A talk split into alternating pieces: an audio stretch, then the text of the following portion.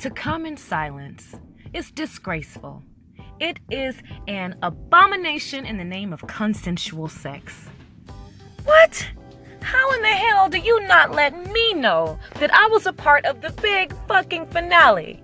Are you kidding me? Where they do that at?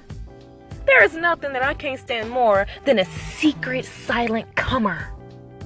What the hell? I'm over here stroking, probably held in some weird ass fucking foreign position for dear life, trying to help you get off. I'm still stuck in that position and you finish? Are you kidding me? Do you not know how much more stamina and strength that I would get from the sound of you roaring like a fucking lion in the jungle? Are you kidding me? How dare you? How dare you not let me in? What kind of shit is that?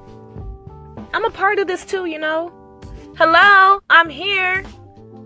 It's my hole. I can't stand it. I remember being involved with a man once and I um I'd expressed to him like, hey, you know, hey, when you feel like you're about to, you know, can you kind of just let me know? Oh no, he had a problem with that. He was like, what? Every time? Bitch, yeah! Every motherfucking time. Every time. Every time. I need to know. I need to hear you say it. I need to, as a matter of fact, now I don't even need to hear hear you say it when you're finishing up. I need to hear you say it when you are getting close.